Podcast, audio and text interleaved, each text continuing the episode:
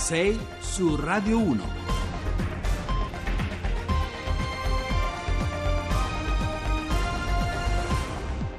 Bentrovati a 6 su Radio 1, buongiorno, venerdì 20 aprile, sono le 6 e 7 minuti, al microfono con voi Giovanni Acquarulo. La politica, lo sapete, lo sappiamo, è l'arte del possibile, dei compromessi, delle mediazioni, delle sintesi, questa volta anche noi ci prenderemo qualche minuto in più nella seconda parte per fare il punto non soltanto eh, con gli ultimissimi sviluppi della partita del nuovo governo, perché il quadro sta conoscendo in queste ore una prima significativa accelerazione, poi vedremo se si tratterà dell'ennesimo falso movimento, dell'ennesimo diciamo, circolo vizioso di dichiarazioni per, per, prendere tempo. Prima della politica però ci sono due temi che ci riportano un po' sui binari del paese eh, reale, ragioneremo infatti della crisi di credibilità e di fiducia che ha investito il mondo delle ONG per via degli ultimi scandali che hanno toccato alcune grandi organizzazioni internazionali e poi ci occuperemo di fecondazione assistita partendo dalla lite tra due coniugi che nel 2014 erano ricorsi alla fecondazione eterologa in Spagna, ma l'anno successivo si sono separati. Ora il destino di quell'embrione è congelato e conteso dentro una battaglia legale ed è un po' un caso limite che ci dice quanto alcune pratiche meritino un continuo aggiornamento e una riflessione per capire se e dove il diritto può evitare simili contraddizioni. Allora, vi ricordo prima di tutto, come sempre, i nostri contatti, i canali social, eh, li conoscete, le pagine Facebook e Twitter di Radio 1 Rai, su Facebook, sul sito di Radio Rai, siamo anche come sempre in diretta streaming e il numero telefonico per gli sms, messaggi whatsapp e messaggi vocali è il 335 699 2949. Vi aspettiamo. 6 su Radio 1. Allora ve l'abbiamo detto, cominciamo dalla crisi che sta attraversando il mondo delle ONG, perché è di ieri la notizia che il presidente di Save the Children, Alan Parker, si è dimesso per aver coperto un dirigente che si era comportato in maniera inappropriata con alcune colleghe. A febbraio, febbraio scorso, lo ricorderete, c'era stato un vero e proprio sex gate legato alla filiale britannica di Oxfam impegnata nei soccorsi umanitari dopo il terremoto di Haiti nel 2010 e casi analoghi hanno sfiorato anche la Croce Rossa internazionale e Medici Senza Frontiere. Allora parliamo numericamente di pochi casi su centinaia di migliaia di persone coinvolte quotidianamente nell'assistenza e nel lavoro della solidarietà. Eh, qui da noi in Italia una dinamica simile si è accompagnata alle polemiche che hanno invece investito le associazioni impegnate nei soccorsi in mare dei migranti. Insomma, c'è una crisi che è una crisi eh, di credibilità, di fiducia, di autorevolezza consapevolezza che si è già tradotta anche in un calo delle donazioni, un calo complessivo che viene stimato fra il 10 e il 20%. Allora, noi eh, stamattina di tutti questi temi, di questa partita complessiva, ne parliamo con Gabriele Eminente, che è direttore generale di Medici Senza Frontiere Italia. Buongiorno e benvenuto.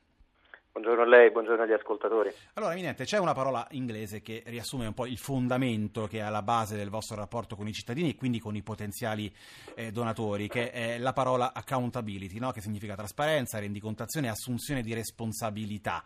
È questo certo. meccanismo in qualche modo che si è incrinato e ecco, come si rimette in moto la macchina della fiducia?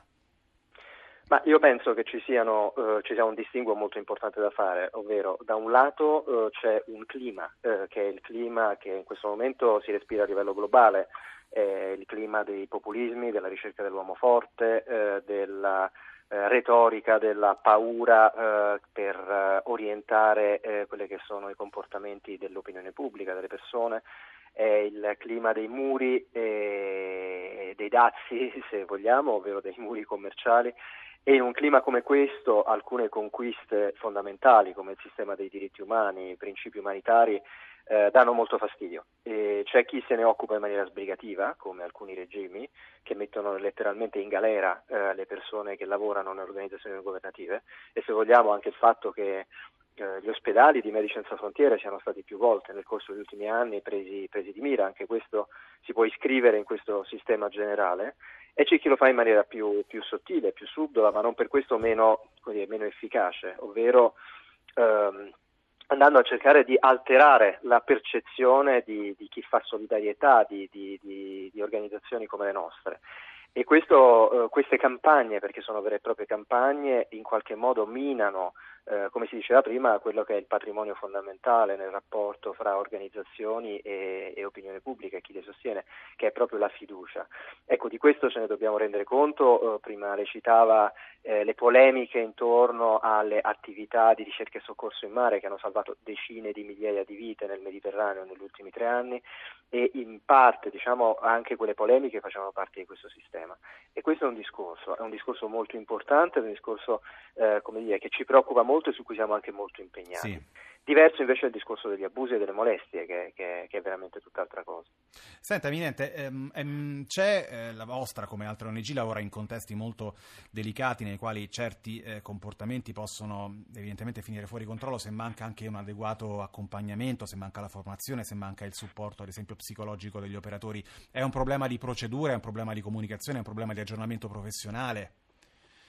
Ma eh, è un problema che eh, innanzitutto, e questo non suona ovviamente come un tentativo di sminuire le cose, è un problema che si, eh, che si, riscontra in qualunque tipo di ambiente di lavoro. Come sappiamo molto bene, la giustissima, sacrosanta, eh, importantissima attenzione che è stata data negli ultimi mesi al tema degli abusi e al tema delle molestie eh, nasce dal mondo del cinema e poi si è parlato del mondo della moda e della fotografia, eh, poi appunto il mondo delle organizzazioni non governative, ma credo che se andassimo a vedere so, il mondo delle banche o dei supermercati non sarebbe molto differente. Nel nostro caso, eh, nel caso di chi come noi eh, le, come le organizzazioni di cui stiamo parlando appunto si occupa di solidarietà, di aiutare l'altro, evidentemente come dire, è un tema che è giustamente ritenuto ancora più sensibile. Non è un caso che nel, per quanto riguarda Medici Senza Frontiere sono molti molti anni, sono, sono, sono, più di 15 anni che cerchiamo di migliorare costantemente quelli che sono eh, l'aspetto fondamentale, no? ovvero i processi interni che consentono di denunciare, di far venire a galla situazioni di questo tipo, eh, che ci hanno consentito l'anno scorso, e noi l'abbiamo in qualche modo detto, denunciato proattivamente, non, non, non siamo stati noi a dirlo, eh, abbiamo riscontrato l'anno scorso circa 40 casi di abusi, parliamo di 40 casi su eh, sono circa 41.000 le persone che lavorano, 42.000 le persone che lavorano in Medici Senza Frontiere nel, nel, mondo, ovunque nel mondo. Di questi 40 non tutti erano abusi sessuali, eh, che sono forse i più odiosi, eh, le abusi e le molestie sessuali erano 24, eh, quasi tutte fra colleghi, diciamo così, soltanto due erano, eh, riguardavano invece persone esterne e a fronte di queste cose abbiamo cacciato 19 persone. Quindi questo dire che esistono dei meccanismi, meccanismi interni non sono perfetti, così come sappiamo molto bene che non è che dire 24 su 42.000 sia un, dire, un, sollievo, tutt'altro, non c'è un numero che possa andare bene. Quello che è molto importante è eh, continuare a, a, a, lavorare su questi D'accordo. temi. Quello che lei diceva prima, ad esempio, è, è fondamentale. Nelle nostre, nelle nostre selezioni delle persone che vanno sul terreno, l'aspetto dire, psicologico è quello che noi approfondiamo certo. di più, non soltanto da questo punto di vista, anche proprio per il benessere della persona che va sul terreno. Bene. Ed è fondamentale usare questo momento, usare l'attenzione che in questo momento c'è su questi temi. È un'occasione che non dobbiamo lasciare perdere.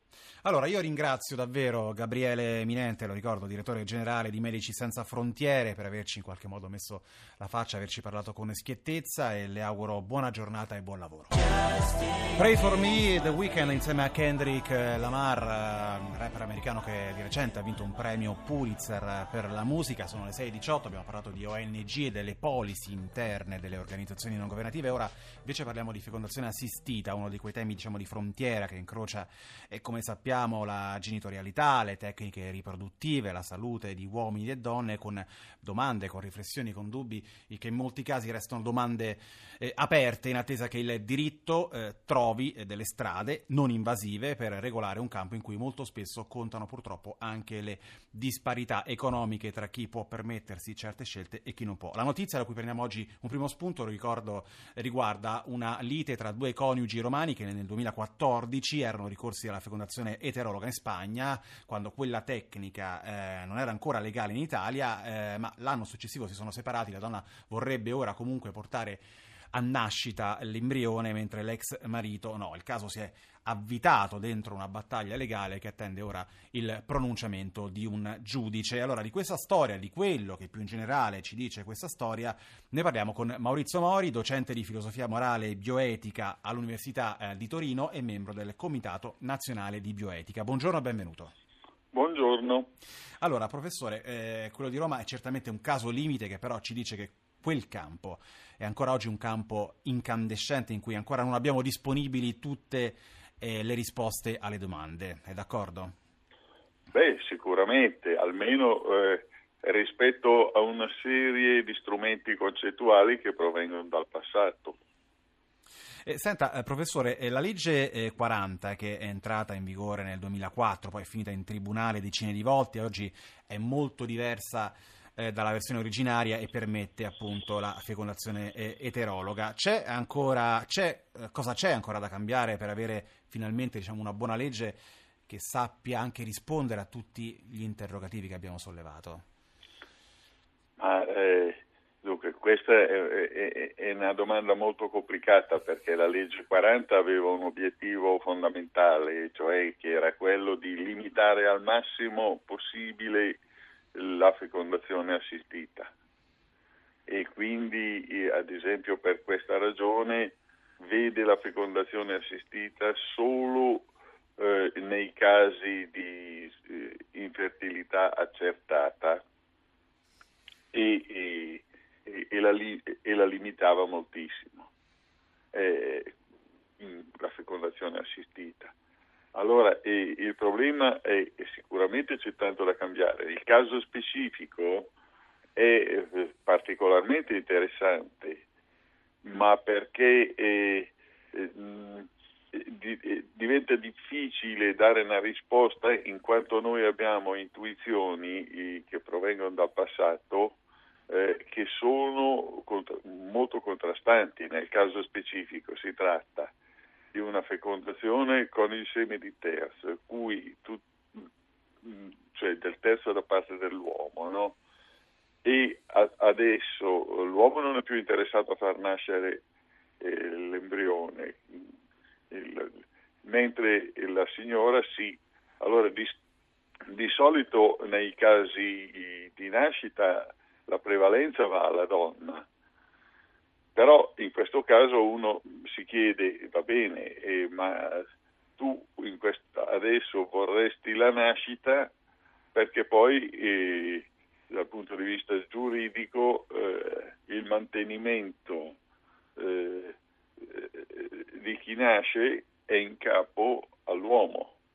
Certo, professore, ma ecco, eh, secondo lei ehm, questi limiti sono frutto di una diciamo, cultura, di un senso comune ancora che fa fatica ad accettare questo tipo di pratica oppure diciamo, a livello legislativo mh, paghiamo appunto una politica che è lenta a recepire eh, certe istanze?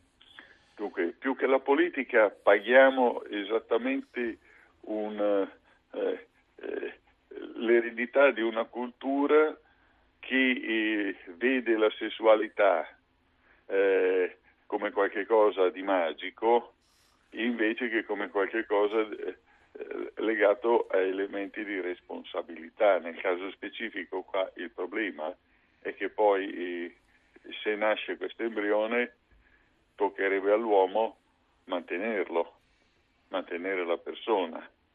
Allora questo dice ma va bene che io ho dato un consenso eh, allora, ma eh, siccome poi le cose sono andate diversamente e adesso abbiamo chiuso, eh, io non sono più interessato alla questione della nascita. Capisce che la tecnica in, in questo caso sì. posticipa eh, determinati eventi che un tempo erano immediati. No? Posticipa questo... anche la riflessione e la responsabilità rispetto a questi eh, eventi. Eh, Esattamente.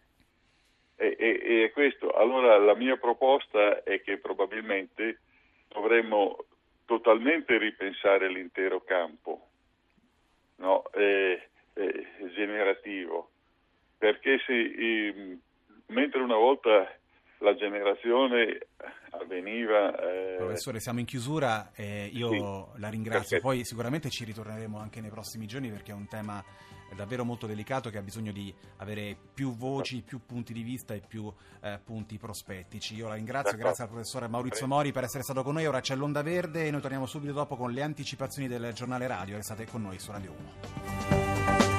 RAI Radio 1.